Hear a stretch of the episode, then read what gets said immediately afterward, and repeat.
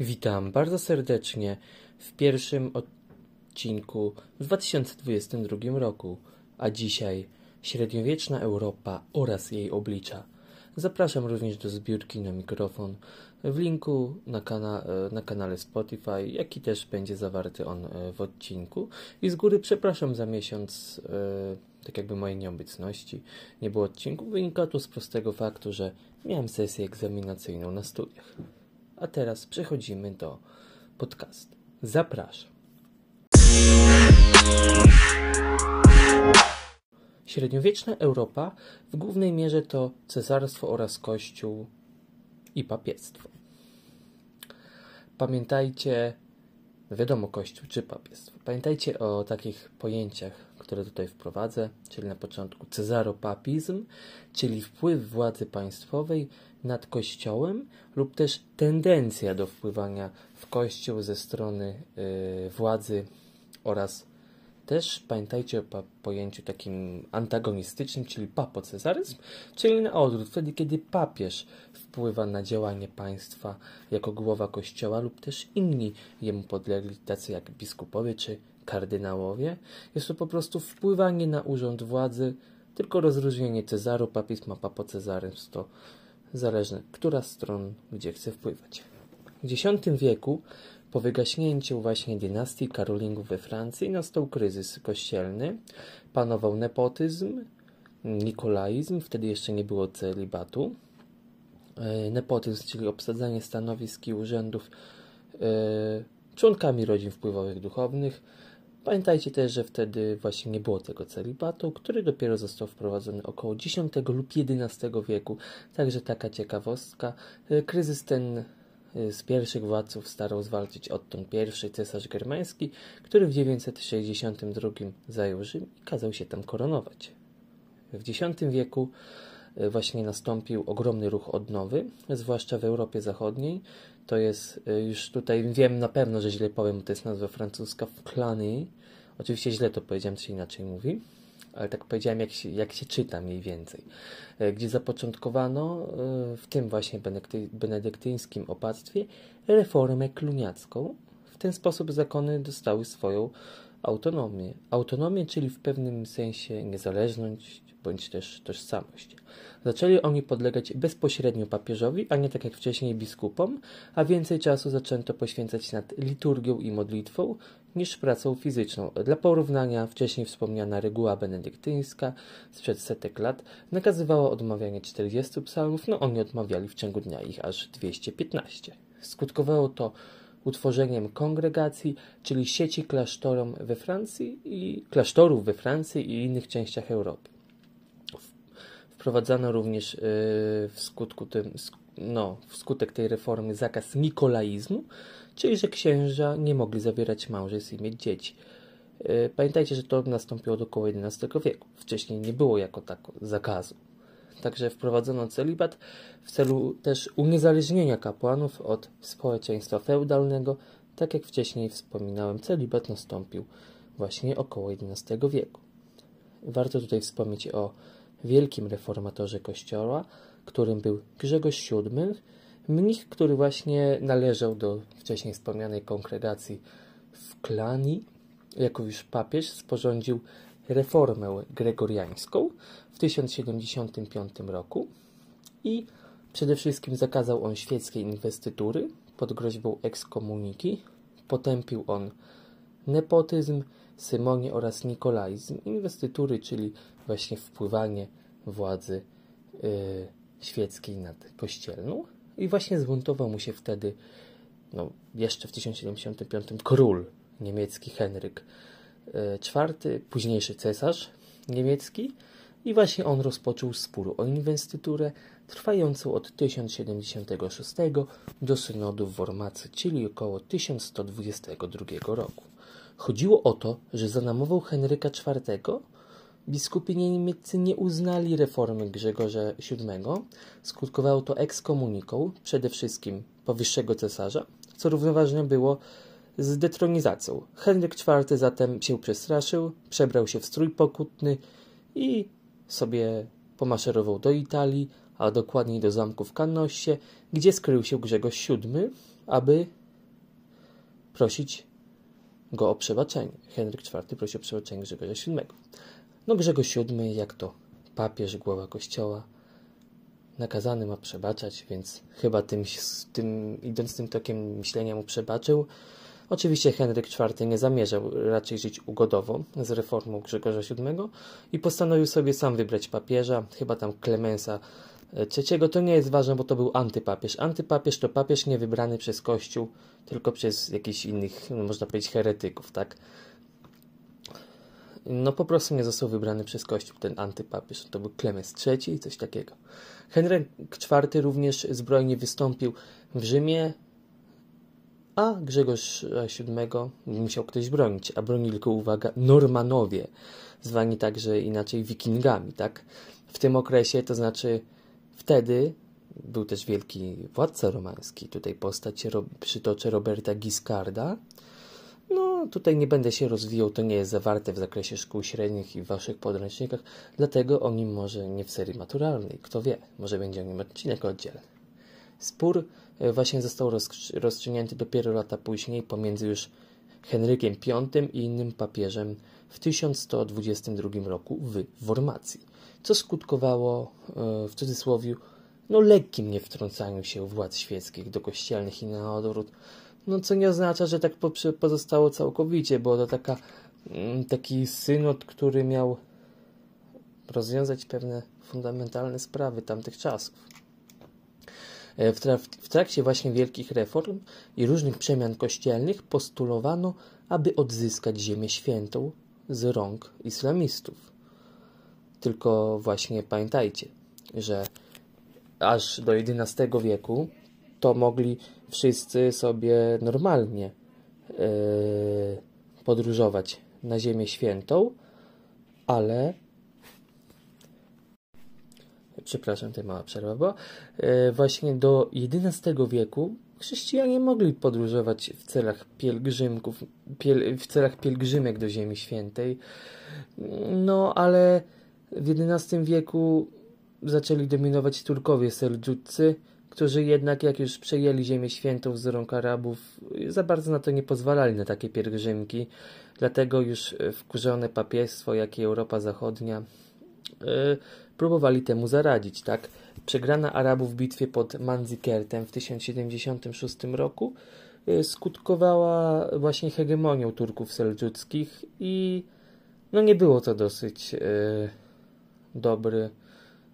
dobre rozwiązanie, zwłaszcza dla Europejczyków.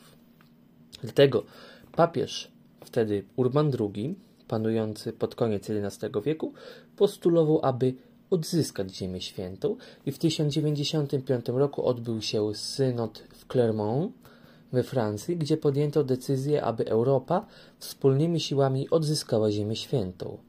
W 1096 roku, czyli rok później, były dwie wyprawy w sumie, można powiedzieć.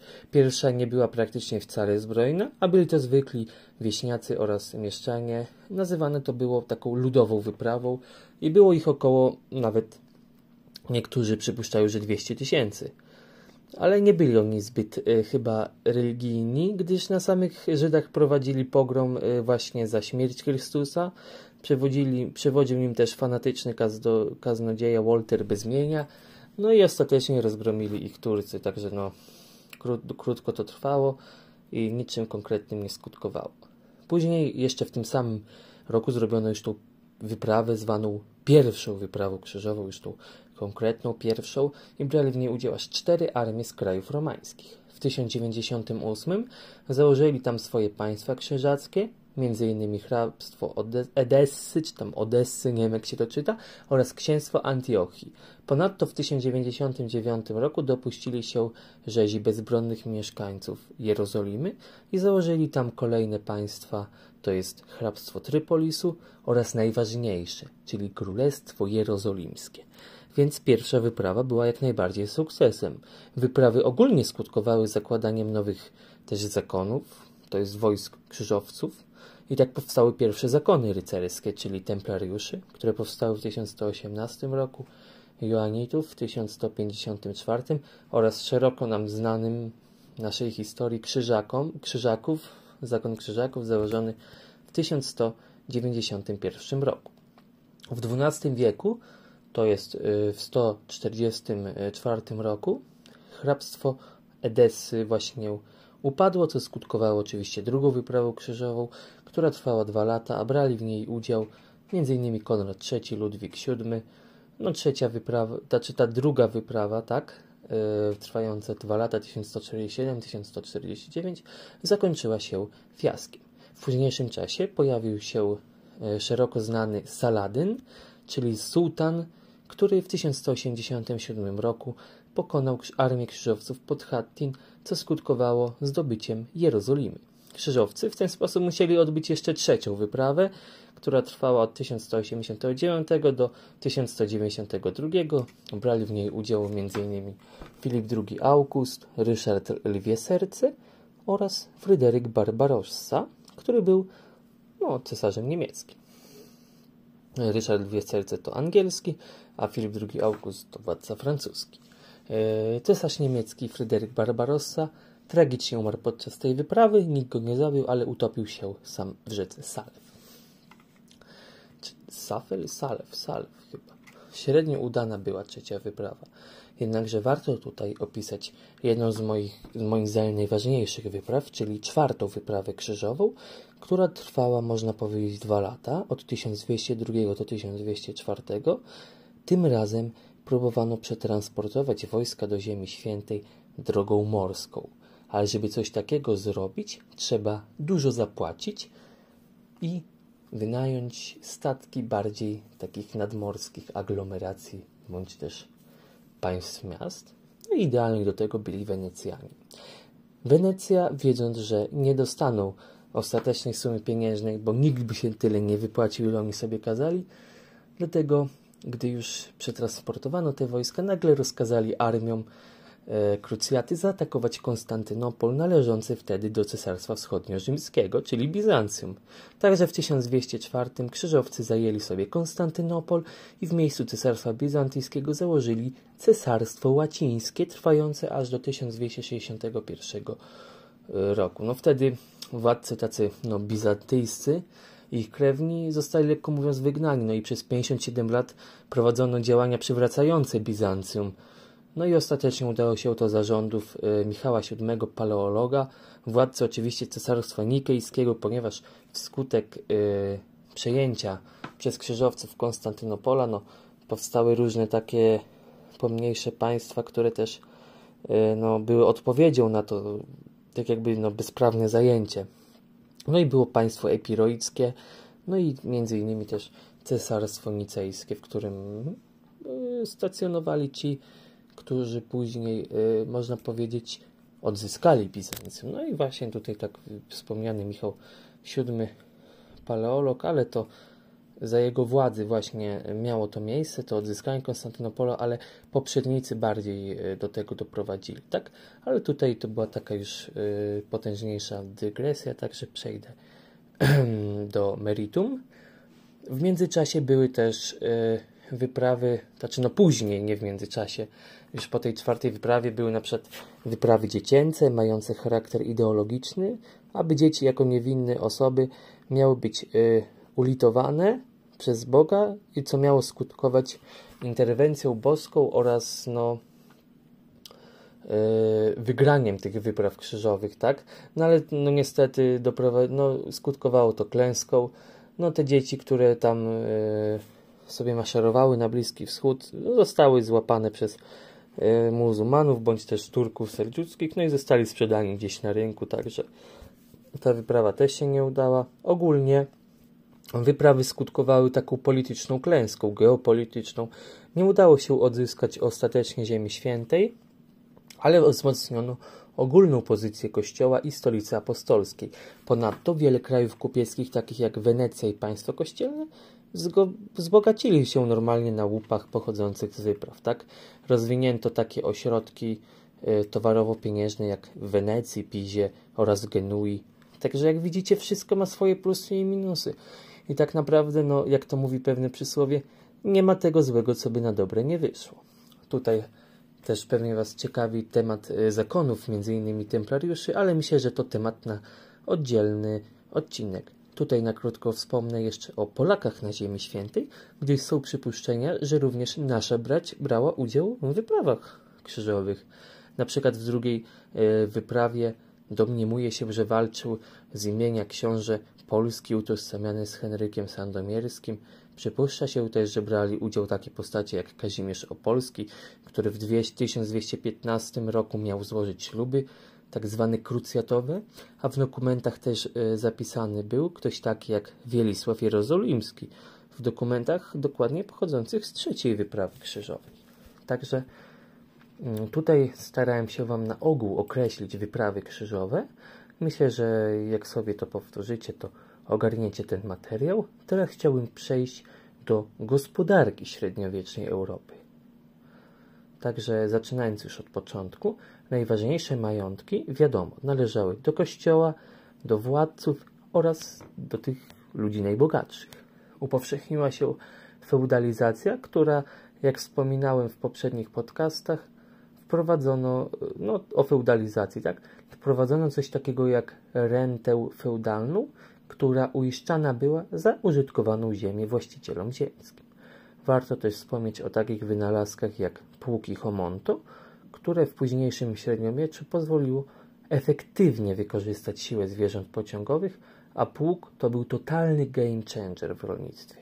System uprawy roli ulepszył się o tak zwaną trójpolówkę, czyli polegało to na podziale ziemi uprawnej na trzy równe pola, zwane niwami. Na pierwszym polu siane było zboże tak zwane ozime, na drugim pole jare oraz na trzecim pole leżało zwyczajnie odłogiem i było wykorzystywane jako pastwisko. Dzięki rozwinięciu się podstawowej gospodarki nastąpił oczywiście wzrost demograficzny, skutkowany wzrostem produkcji żywności, który też sprawił poprawę jakości zdrowia oraz spadła śmiertelność. Późniejsze średniowiecze również skutkowało tak zwanymi ruchami kolonizacyjnymi, czyli zakładanie nowych miast i osad w Europie. Mieszkańcy wsi otrzymywali tak zwane prawa wychodu i mogli sobie emigrować do nowo zakładanych miejsc wedle swego upodobania. Kolonizacja trwała jako tak od XI do XIV wieku i na przykład wielkie puszcze w Europie uprawne wielkie puszcze zmieniały się w pola uprawne, a lasy w tereny nowych miast bądź wsi. Liczba ludności w Europie Zachodniej wzrosła z 5 milionów do 12 milionów ludzi, co oczywiście jak na tamte czasy to ogromna liczba. I właśnie w okresie tych ruchów kolonizacyjnych, nie mylcie z kolonizacjami Ameryki z przełomu XV i XVI wieku, błagam Was, to jest zupełnie co innego. W miastach głównie zaczęły się wyodrębniać nowe zawody takie jak piekarz, rzeźnik czy szewc. Chłopi również mieli takie swoje obowiązki jak sprzedawanie na rynku miejskim części zbiorów, aby właśnie mieć na spłacenie tej renty feudalnej, tak, tej ziemi feudalnej.